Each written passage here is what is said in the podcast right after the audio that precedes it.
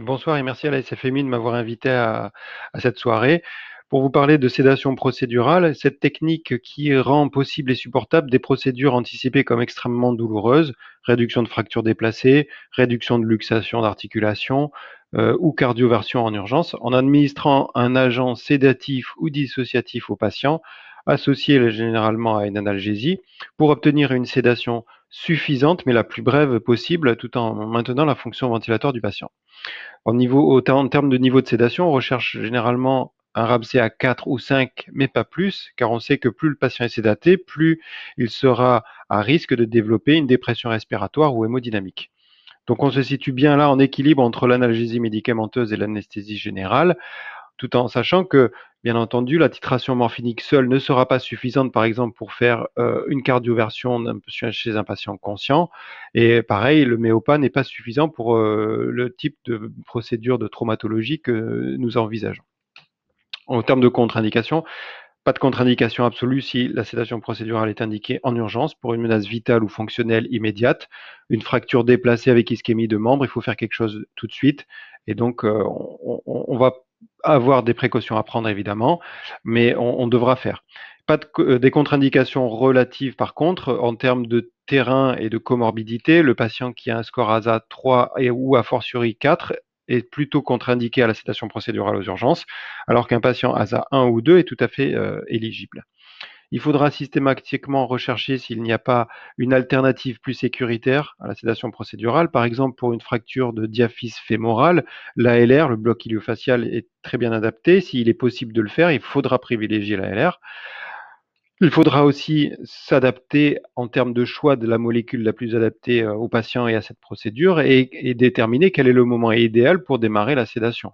Notamment, faut-il absolument attendre que le patient soit à jeun comme pour l'anesthésie générale, alors même qu'on sent bien intuitivement que lors d'une sédation modérée à profonde, une sédation procédurale, où on ne met pas de masque laryngé, on intube pas le patient, on ne le prend pas au bas-vu, c'est pour des procédures qui sont, comme on l'a dit, les plus brèves possibles, avec des agents utilisés généralement qui sont peu euh, émétisants, on comprend bien que le risque n'est pas le même. Et effectivement, dans la littérature, il n'a jamais été prouvé qu'il y ait un lien entre euh, la durée de, jeûne et euh, le risque d'effets indésirables de type nausée-vomissement et inhalation bronchique. En 2014, le Collège américain d'urgentistes a proposé des recommandations, pour la première fois, des recommandations de grade B, qui disaient ne ne pas différer la sédation procédurale chez l'adulte et chez l'enfant aux urgences sur la base du statut à jeun ou pas à jeun, mais par contre, les auteurs insistaient clairement sur le fait qu'il fallait distinguer les, patients qui étaient les plus à risque d'inhalation. Et il faut attendre l'année dernière, dans la revue Anesthésia, pour qu'un euh, groupe multidisciplinaire international produise pour la première fois des recommandations et donc distingue trois groupes de patients.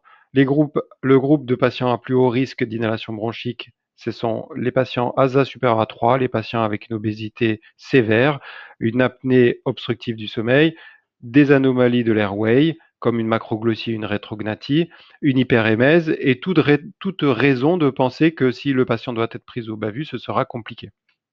Ces patients-là ne sont pas de candidats à la sédation procédurale. Il faudra confier ces patients-là à l'anesthésiste du bloc opératoire, mais s'il n'est pas disponible, encore une fois, essayez de privilégier une alternative plus sécuritaire de type ALR ou analgésie seule sans sédation. Si une sédation procédurale est tout de même indispensable pour le patient, il faudra privilégier la kétamine pour son profil de sécurité euh, qui, est, qui, est, excellent. Deuxième groupe de patients, c'est le patient en risque léger d'inhalation bronchique, les patients ASA 3, les patients qui sont euh, avec une obésité modérée, les enfants de moins de 12 mois et les patients qui ont une hernie hiatale. Si euh, n'y a aucun de ces critères, le patient est, est réputé à risque négligeable et donc ces deux groupes de patients à gauche sont tout à fait éligibles pour une sédation procédurale aux urgences sans attendre les délais classiques euh, de jeûne tels que l'ASA les a définis.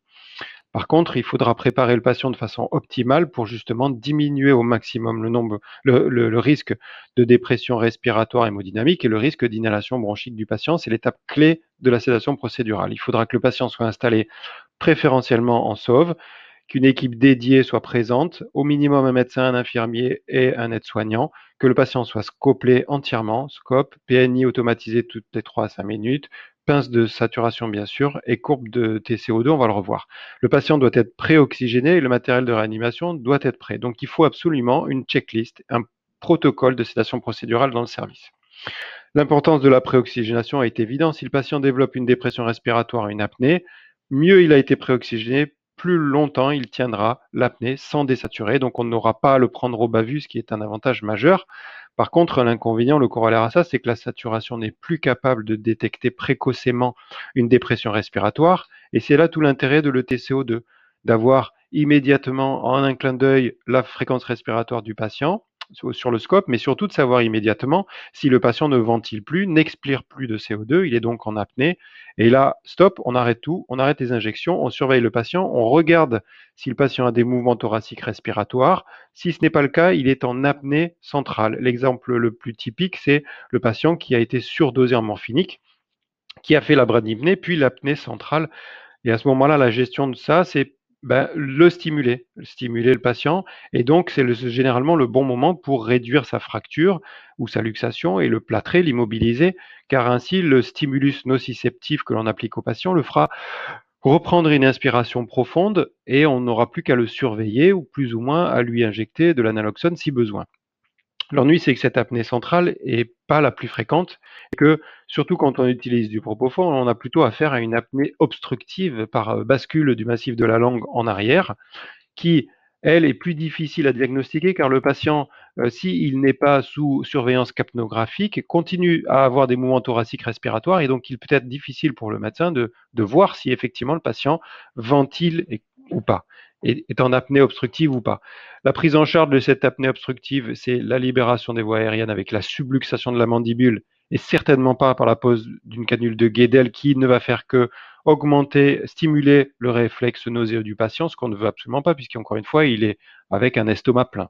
Donc dans la vidéo, vous voyez bien que cette patiente qui développe une apnée obstructive va être subluxée et va donc avoir de nouveau une libération de ses voies aériennes supérieures, le TCO2 va réapparaître, le patient recommence à expirer du CO2 et recommence également à inspirer de l'oxygène au travers du masque à haute concentration. Il ne désaturera jamais, il ne sera jamais à prendre au bavus, ce qui est, ce qui est très important, puisque ainsi on évitera euh, le risque d'insufflation gastrique et donc d'inhalation bronchique, c'est un élément essentiel.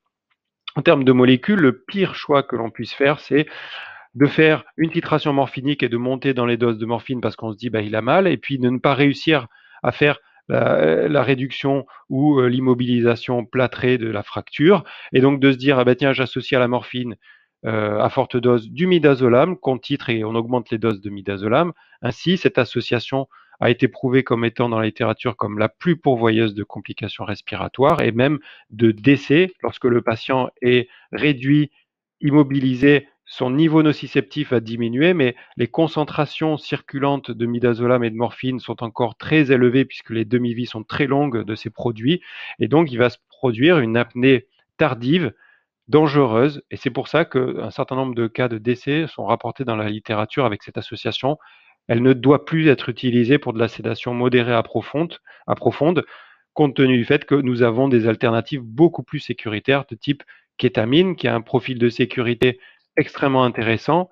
La kétamine préserve les réflexes de protection des voies aériennes euh, du patient s'il vient à, vomir et elle maintient une fonction respiratoire, une ventilation spontanée.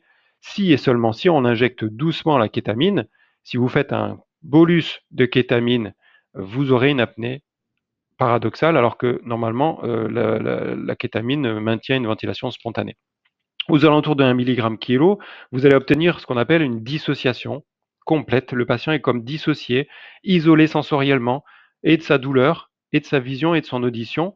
Mais par contre, si on utilise des doses moindres, des demi-doses, si on est un peu timide, c'est là que probablement ça fait le lit du bad trip, parce que euh, le, le, patient va être encore à demi conscient des distorsions auditives et visuelles qu'il perçoit, et qui vont donc le faire comme halluciner et l'agiter, l'angoisser, C'est pour ça que certains auteurs disent il vaut mieux utiliser une pleine dose, 1 mg kilo, le patient sera bien dissocié et euh, le réveil sera de meilleure qualité qu'à demi-dose. Les effets psychodysleptiques sont par contre absents chez, euh, chez l'enfant, c'est une grosse plus-value pour l'enfant, la kétamine. Il faut essayer de transmettre quelque chose de positif au patient, ça marche il faut lui transmettre du positif, le rassurer, lui faire induire un rêve agréable. Mais si le patient n'est pas accessible à la réassurance verbale, il faudra utiliser pour les patients sélectionnés du midazolam, 1 à 2 mg de midazolam injecté une minute avant la kétamine. C'est possible, mais ça ne doit pas être systématique, d'autant plus que le, le réveil de mauvaise qualité peut être géré en au moment du réveil, donc après la sédation procédurale, par une titration au midazolam à 1 mg par minute, c'est très facile à gérer. Le dernier point positif de la kétamine, c'est qu'elle inhibe la recapture des catécholamines et donc il est attendu qu'elle augmente la tension et la fréquence cardiaque du patient. Donc pour l'enfant, pour le patient hypovolémique ou fragile, pour le préhospitalier, pour le milieu hostile où on ne peut pas bien surveiller le patient, euh, c'est un excellent choix. Pour les procédures longues, car la kétamine a une demi-vie très longue, et pour l'analgésie durable qu'elle procure, c'est le seul sédatif qui soit en plus très analgésiant. Euh, voilà les points positifs de la kétamine. Pour le propofol, beaucoup de littérature également, des recommandations de bonnes pratiques qui ont été réactualisées en mai 2019 dont la synthèse est la suivante, c'est l'agent sédatif qui a la plus courte durée d'action. En moins de 5 à 10 minutes, le patient va être totalement réveillé. C'est trois fois plus rapide que sous euh, kétamine. Les autres effets, euh, les avantages majeurs du propofol, c'est son effet antiémétique, très intéressant pour, pour, les patients qui sont à estomac plein, donc c'est pour nos patients. La myorelaxation est importante chez, euh, sous propofol, c'est intéressant pour nous qui allons faire des gestes de, pour la traumatologie, c'est parfait. Très peu de contre-indications. L'allergie au propofol, l'allergie à l'œuf et au soja n'est plus d'actualité. Et deux principales complications, l'hypotension artérielle et la dépression respiratoire. D'où l'intérêt d'optimiser le patient et c'est pour ça que la préparation du patient avant l'injection est très importante. Des facteurs de risque de ces deux types de complications, notamment donc l'hypovolémie, le terrain fragile ASA supérieur à 3 et l'utilisation concomitante d'opiacés. Il faut se méfier et il faut normalement respecter au moins 20 minutes de délai de sécurité entre la dernière morphine et l'injection de propofol. En termes de posologie, c'est généralement 1 mg kilo pour le premier bolus.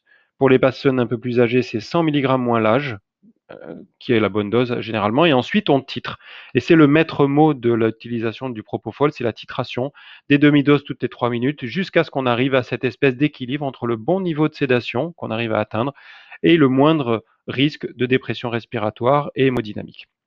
Et si on fait ça, eh bien les registres les plus récents, et donc euh, le dernier c'est un français, Cocorico, euh, montre que les complications sont extrêmement rares quand on fait bien les choses, quand on utilise bien le propofol aux urgences, moyennant donc une bonne formation et moyennant aussi, dans les recommandations nord-américaines, une team dédiée avec au moins deux soignants, un qui ne s'occupe que de la sédation procédurale et de l'injection de la surveillance du patient, et un deuxième soignant qui fait le geste douloureux. Donc, en, synthèse, pour le patient volémique, pour le patient euh, qui, nécessite une procédure courte, pour la qualité de la sédation qu'il procure, pour la mieux relaxation et l'effet antiémétique, le propofol est à privilégier moyennant une formation et une surveillance adaptée. Un mot sur l'étomidate, qui, depuis cette étude qui a comparé en direct l'étomidate et le propofol et qui a montré que l'étomidate n'est pas mieux relaxant et au contraire induit 20% de myoclonie ou euh, des vomissements, il vaut mieux utiliser, si on peut, utiliser indifféremment le propofol ou l'étomidate, choisir le propofol, sauf si le patient est déjà instable sur le plan hémodynamique, comme chez un patient qui nécessite un choc électrique externe en urgence pour un trouble du rythme et une défaillance hémodynamique, où là, l'étomidate probablement est un bon choix. Un mot sur l'association particulière propofol-kétamine, qui s'appelle le kétofol, qui, au moins en théorie, semble euh, pouvoir diminuer les effets indésirables de chacune des deux molécules, car c'est des molécules qui sont tellement différentes qu'elles pourraient éventuellement se compléter. Et donc nous, on a fait une étude qu'on a publiée en 2017 euh, qui visait à voir s'il y avait une différence en termes de réveil euh, de mauvaise qualité entre le kétofol et la kétamine. Et en, critère principal de jugement, effectivement, nous avons retrouvé deux fois moins de réveil de mauvaise qualité sous kétofol et en, en critère de jugement secondaire, trois fois moins de nausées et de vomissements sous kétamine euh, sous kétophole pardon, euh, que sous kétamine. Donc peut-être effectivement chez l'adulte, on peut diminuer les effets indésirables psy et digestifs sous kétophole. Peut-être aussi moins d'effets indésirables cardio-respiratoires, c'est en tout cas ce que suggèrent les deux dernières méta-analyses, mais on ne peut pas tirer de conclusion définitive parce que effectivement euh, les méta-analyses ont leurs limites.